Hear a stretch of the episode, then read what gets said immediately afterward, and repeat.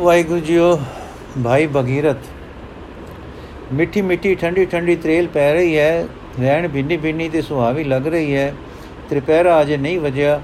ਚੰਦਰਮਾ ਪੂਰੇ ਤੇ ਗਗਨਾ ਵਿੱਚ ਧਨੁਖ ਵਾਂਗੂ ਪਤਲਾ ਹੋਇਆ। ਮਿੱਠੀ ਮਦਮ ਚਾਨਣੀ ਤਾਰਿਆਂ ਦੀ ਲੋ ਨਾਲ ਰਲਾ ਕੇ ਧਰਤੀ ਉੱਤੇ ਘਲ ਰਿਹਾ ਹੈ।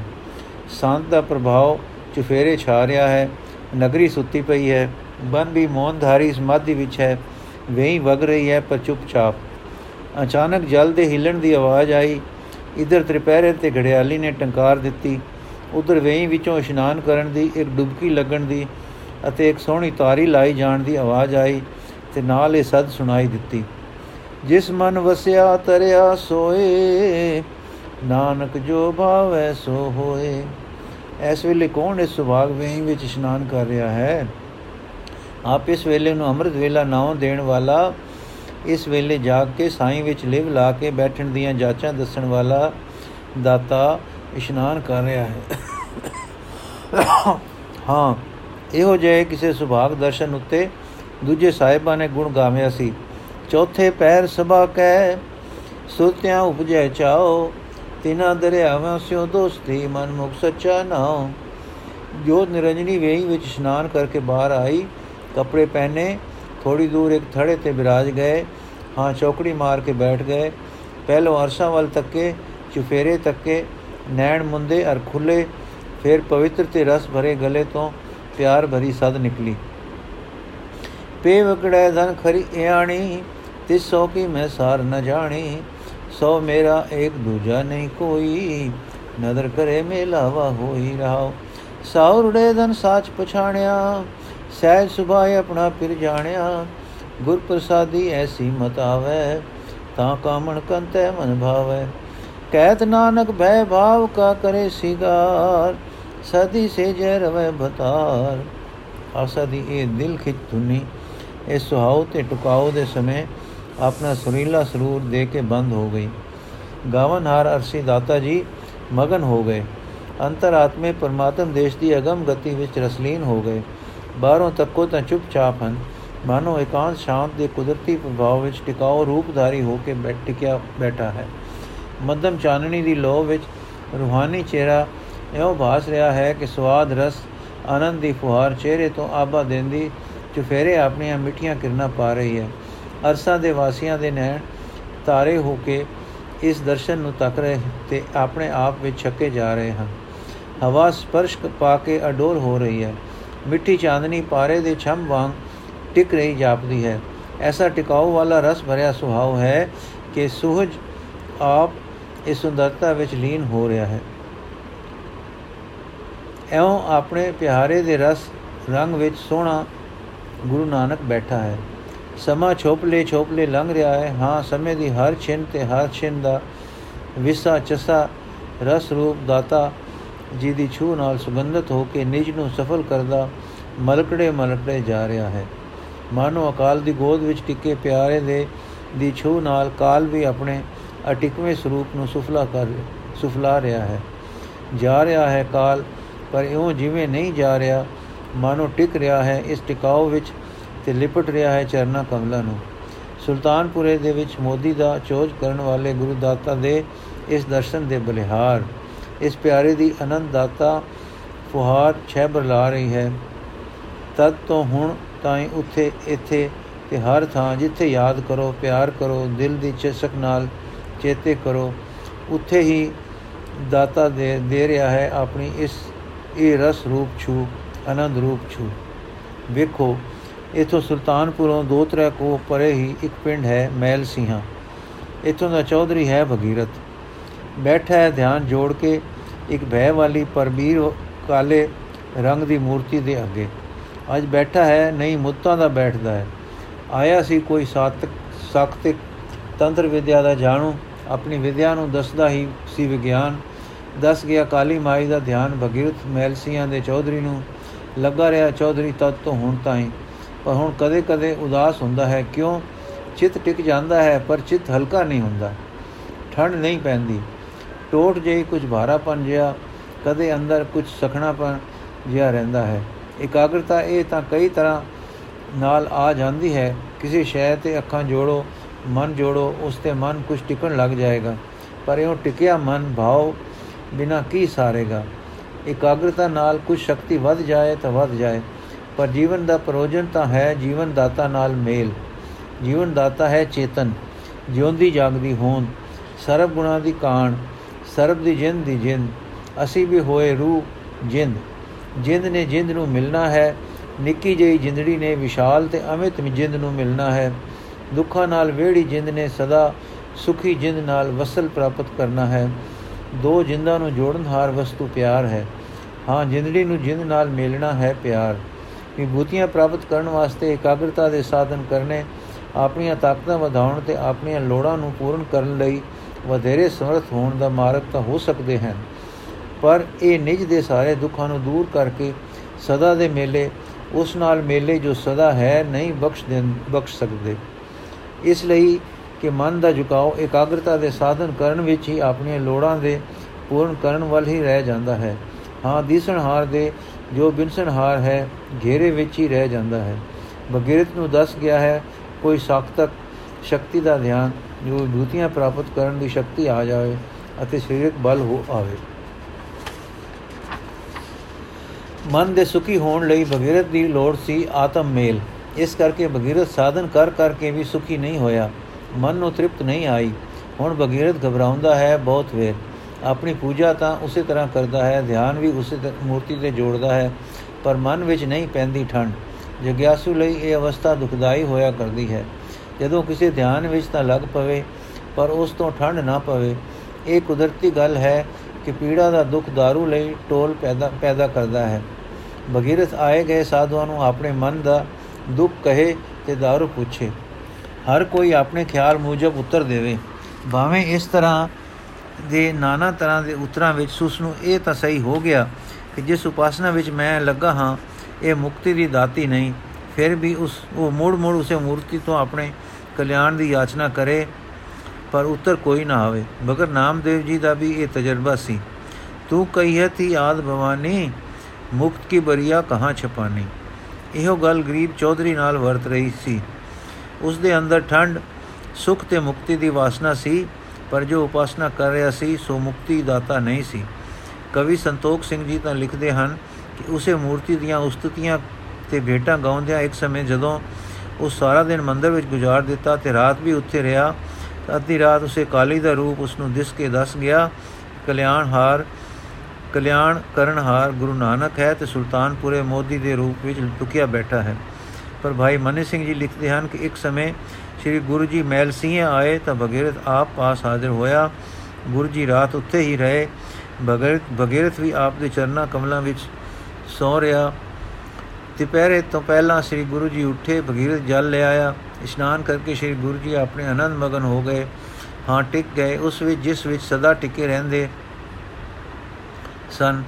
ਉਸ ਰੰਗ ਵਿੱਚ ਜਿਸ ਨੂੰ ਆਪ ਹੀ ਜਾਣਦੇ ਸਨ ਉਸ ਸਮੇਂ ਬਗੀਰਥ ਕੀ ਵੇਖਦਾ ਹੈ ਕਿ ਇੱਕ ਅਸ਼ਟਭੂਤੀ ਇਸਤਰੀ ਝਾੜੂ ਦੇ ਰਹੀ ਹੈ। ਬਗੀਰਥ ਨੇ ਪੁੱਛਿਆ, ਤੂੰ ਕੌਣ ਹੈ? ਉਸ ਆਖਿਆ, ਮੈਂ ਦੇਵੀ ਹਾਂ। ਤਾਂ ਬਗੀਰਥ ਨੇ ਅਚਰਜ ਹੋ ਕੇ ਪੁੱਛਿਆ ਕਿ ਤੈਨੂੰ ਤਾਂ ਜਗਤ ਮਾਤਾ ਆਖਦੇ ਹਨ, ਤੂੰ ਇੱਥੇ ਝਾੜੂ ਕਿਉਂ ਕਰ ਰਹੀ ਹੈ? ਉਸ ਦੇ ਉੱਤਰ ਦਿੱਤਾ ਕਿ ਇਹ ਪਰਮੇਸ਼ਰ ਦਾ ਨਿਰਗੁਣ ਰੂਪ ਹਨ। ਮੈਂ ਇਹਨਾਂ ਦੀ ਸੇਵਾ ਕਰਕੇ ਸ਼ਕਤੀਵਾਨ ਹੁੰਦੀ ਹਾਂ। ਇਸ ਤਰ੍ਹਾਂ ਦੀ ਗੱਲਬਾਤ ਤੋਂ ਮਗਰੋਂ ਬਗੀਰਥ ਦਾ ਉਹ ਬਮਰ ਜਾਲ ਜਿਸ ਵਿੱਚ ਚੱਕਰ ਲਾਉਂਦਾ ਸੀ, ਪਰ ਜਿਸ ਵਿੱਚੋਂ ਬਾਹਰ ਨਹੀਂ ਸੀ ਆ ਸਕਦਾ ਖੁੱਲ ਗਿਆ ਤੇ ਉਹ ਇਸ ਨਿਸ਼ਚੇ ਵਿੱਚ ਆ ਗਿਆ ਕਿ ਕਲਿਆਣ ਦੀ ਦਾਤ ਸ੍ਰੀ ਗੁਰੂ ਜੀ ਪਾਸ ਹੈ। ਬਗੀਰਥ ਹੁਣ ਸੁਲਤਾਨਪੁਰ ਰਹਿਣ ਲੱਗ ਪਿਆ। ਗੁਰੂ ਬਾਬੇ ਦਾ ਸਤਸੰਗ ਲੱਗਾ ਕਰਨ, ਸਿਮਰਨ ਦੀ ਦਾਤ ਦਾਤਾ ਜੀ ਨੇ ਬਖਸ਼ ਦਿੱਤੀ। ਅੰਮ੍ਰਿਤ ਵੇਲੇ ਜਾਗੇ, ਬਸਤਰ ਚਾ ਕੇ ਗੁਰੂ ਜੀ ਨਾਲ ਵੇਈ ਤੇ ਜਾਵੇ, ਆਪ ਇਸ਼ਨਾਨ ਕਰਕੇ ਦੂਰ ਸਾਰੇ ਜਾ ਬਹਿ ਤੇ ਦੂਰ ਦੂਰ ਸਾਰੇ ਜਾ ਬਹਿ ਤੇ ਸਾਈਂ ਦੇ ਨਾਮ ਦਾ ਅਭਿਆਸ ਕਰੇ, ਆਨੰਦ ਸਰੂਪ ਦੇ ਧਿਆਨ ਵਿੱਚ ਅਤੇ ਦਿਨ ਸੰਤ ਸੇਵਾ ਵਿੱਚ ਬਿਤਾਵੇ। ਬਗੀਰਥ ਹੁਣ ਸੁਖੀ ਹੋ ਗਿਆ ਹੈ। ਮਨ ਵਿੱਚੋਂ ਪਹਿਲਾਂ ਵਿਕਾਰਾਂ ਦਾ ਕਬਜ਼ਾ ਛੁੱਟਾ। ਵਿਕਾਰ ਸਾਨੂੰ ਸੰਸਾਰ ਨਾਲ ਬੰਨਦੇ ਹਨ। ਵਿਕਾਰ ਹਨ ਮਨ ਦੀ ਇੱਕ ਗਤੀ। ਮਨ ਦੇ ਪਦਾਰਥਾਂ ਵੱਲ ਖਿੱਚ ਖਾ ਕੇ ਉਹਨਾਂ ਨੂੰ ਪ੍ਰਾਪਤ ਕਰਨ ਦੀ ਤੇ ਪ੍ਰਾਪਤ ਕਰਕੇ ਭੋਗਣ ਦੀ। ਭੋਗਣ ਨਾਲ ਭੋਗ ਸਮੇਂ ਰਸ ਪ੍ਰਾਪਤ ਹੁੰਦਾ ਹੈ, ਪਰ ਸਰੀਰ ਦਾ ਬਲ ਖਰਚ ਹੋ ਕੇ ਤੇ ਮਨ ਦੀ ਸ਼ਕਤੀ ਖਰਚ ਹੋ ਕੇ ਮਗਰੋਂ ਨਿਤਾਣ ਪੁਣਾ ਆਉਂਦਾ ਹੈ ਤੇ ਬਹੁਤ ਭੋਗਾਂ ਮਗਰੋਂ ਰੋਗ ਉਪਜਦੇ ਹਨ।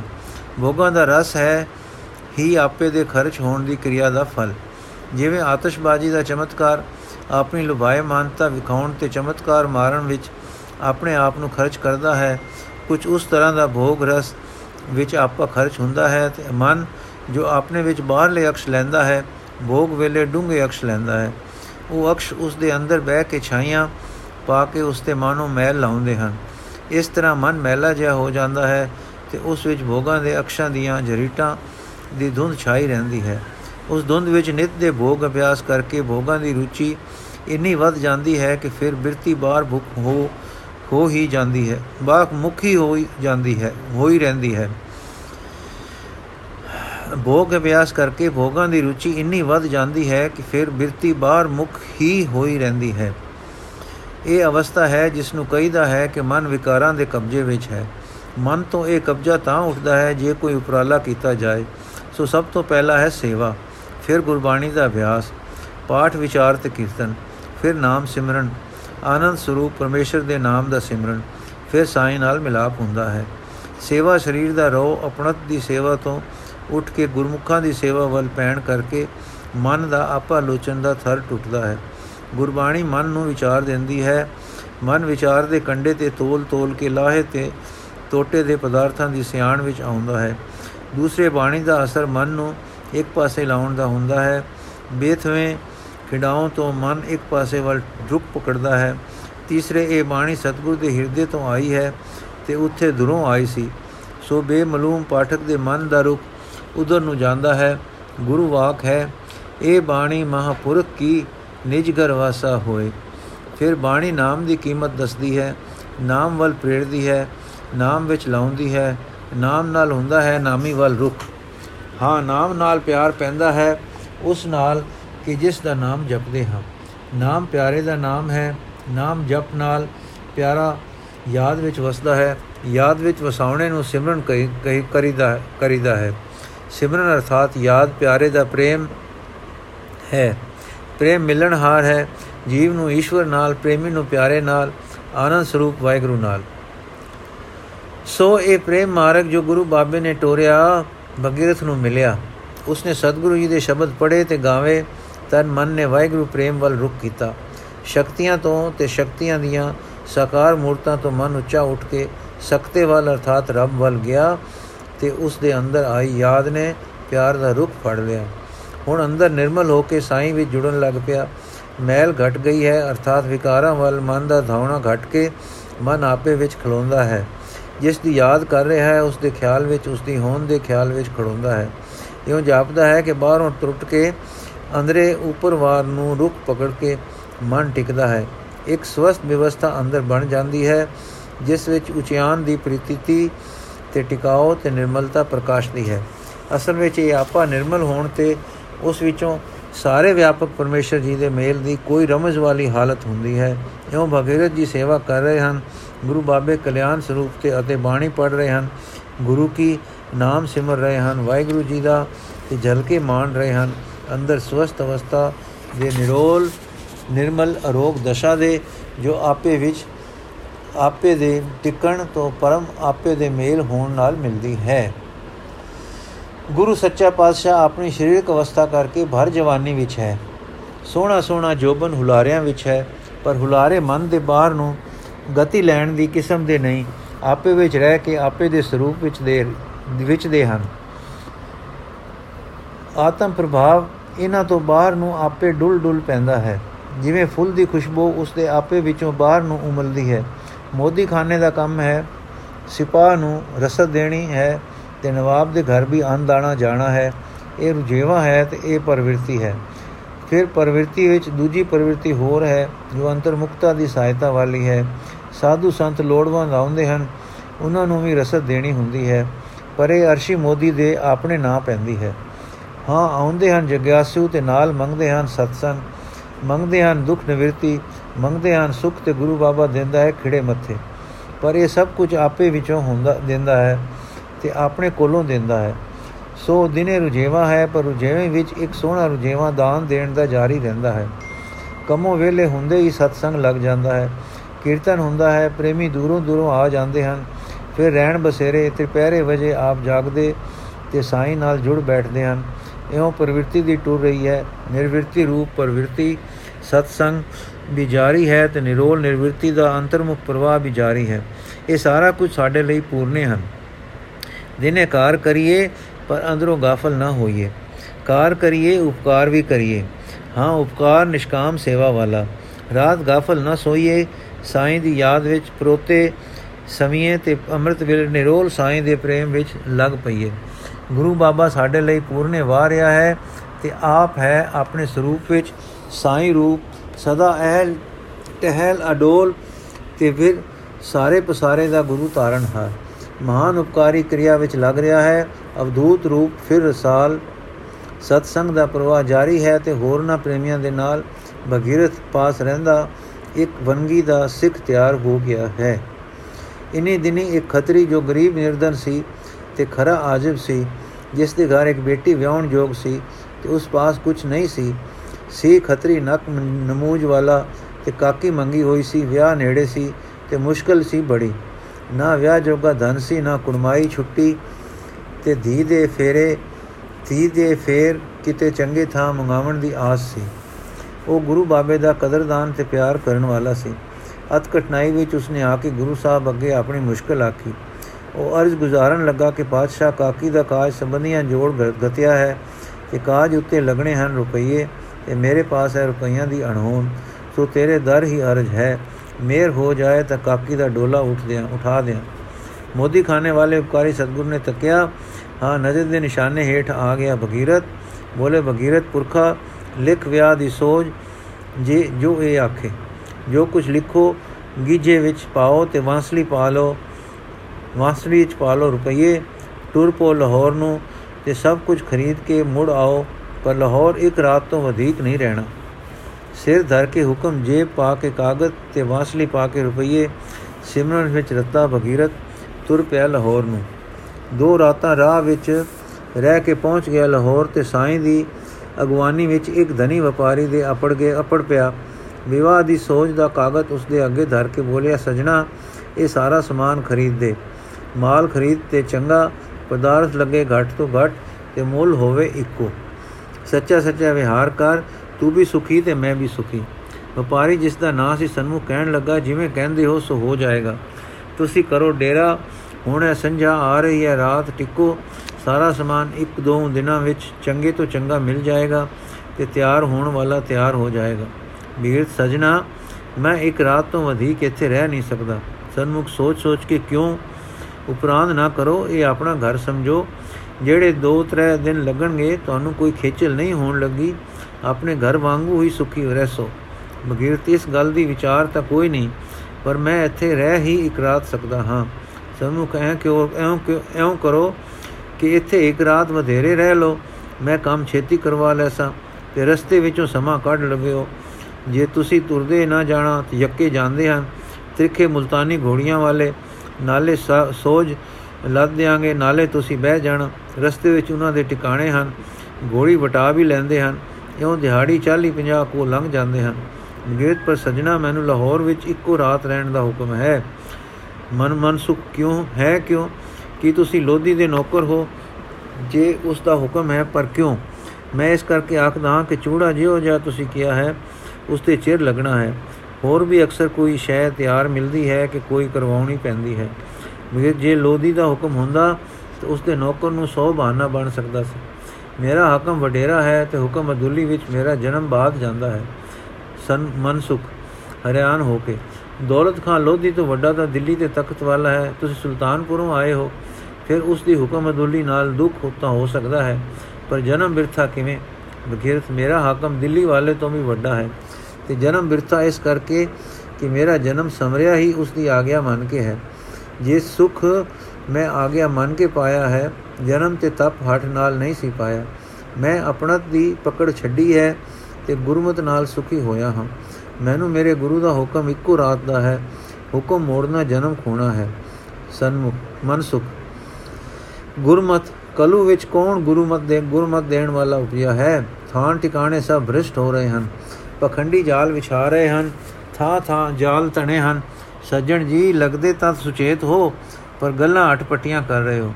ਵੀਰ, ਸੱਚ ਕਿਹਾ ਹੈ ਤੁਸਾਂ ਨੇ। ਜਗ ਵਰਤਾਰਾ ਐਸਾ ਹੀ ਹੈ। ਪਰ ਮਨਸੁਖ ਜੀ, ਮੇਰਾ ਸਾਹਿਬ ਪੂਰਾ ਹੈ।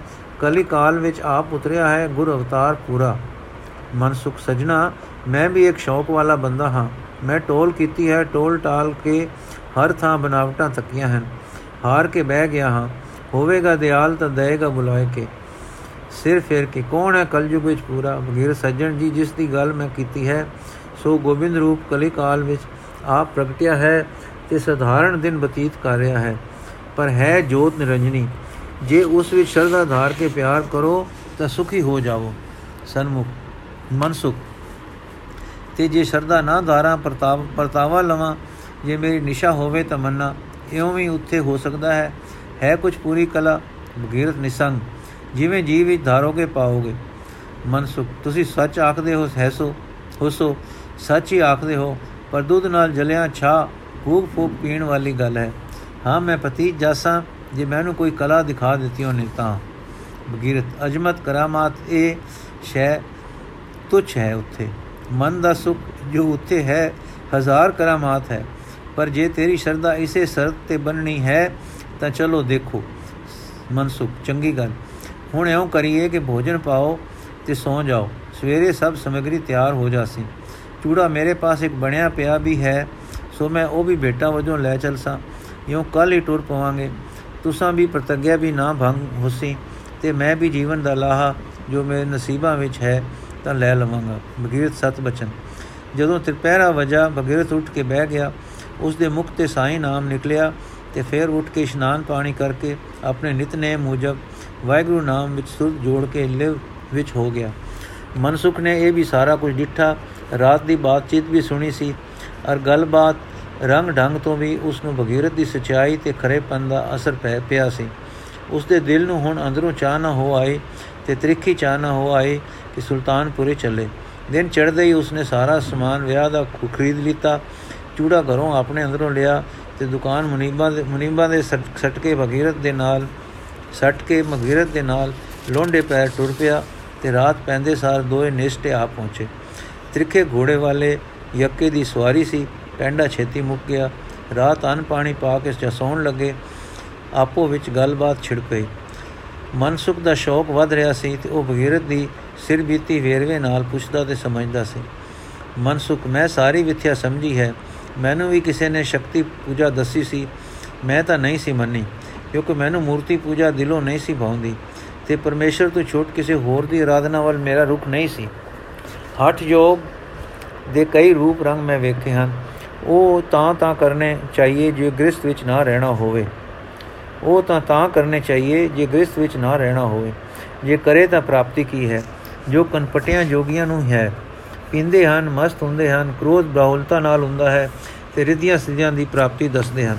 ਇੱਕ ਬੜੇ ਜੋਗੀ ਨੇ ਜੋ ਚੰਗਾ ਆਦਮੀ ਸੀ, ਦੱਸਿਆ ਸੀ ਕਿ ਜੋ ਆਤਮ ਨਿਗਰਹ ਲਈ ਯੋਗ ਸਾਧਨ ਕਰਦੇ ਹਨ, ਸੋ ਵੀ ਇੰਦਰੀਆਂ ਨੂੰ ਸਿਥਲ ਕਰਦੇ ਹਨ। ਤੇ ਅਭਿਆਸ ਇਸੇ ਗੱਲ ਦਾ ਹੁੰਦਾ ਹੈ ਕਿ ਇੱਛਾ ਅਨੁਸਾਰ ਇੰਦਰੇ ਸਿਥਲ ਹੋ ਜਾਣ।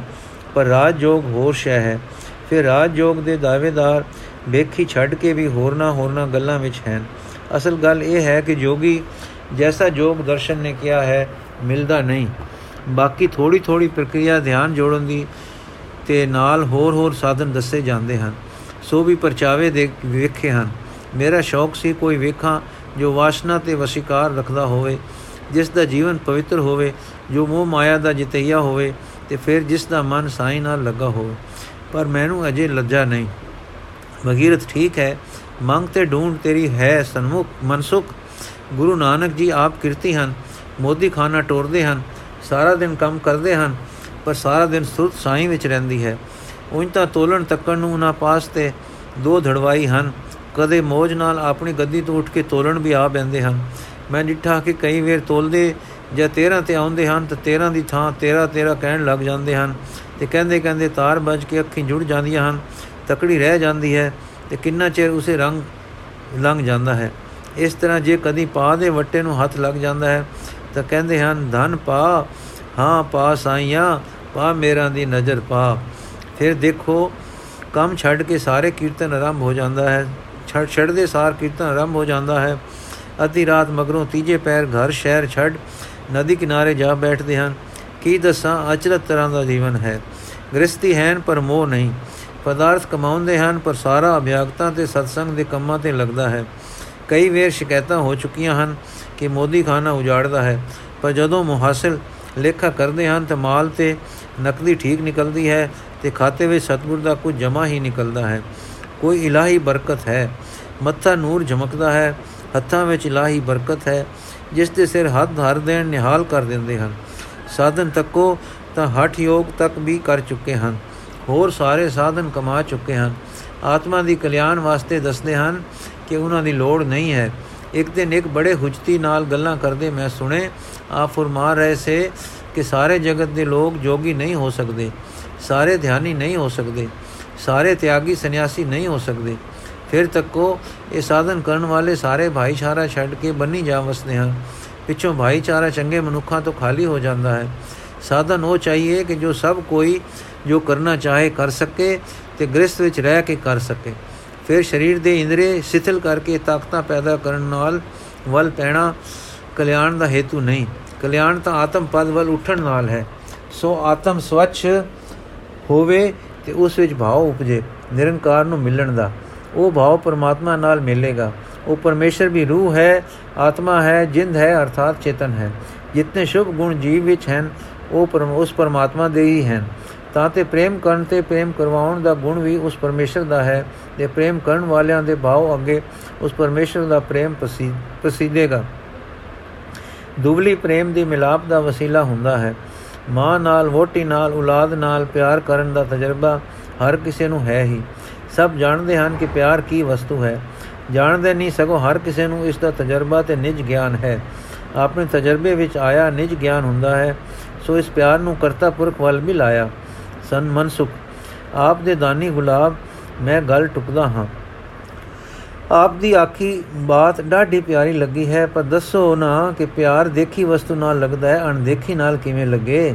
ਬਗੀਰਤ, ਅਣਦੇਖੀ ਤੇ ਦੇਖੀ ਦੋਵੇਂ ਪਦ ਤਾਂ ਇਸ ਦਿਸਣਹਾਰ ਜਗਤ ਦੀਆਂ ਵਸਤਾਂ ਨਾਲ ਬੋਲਿੰਦੇ ਹਨ।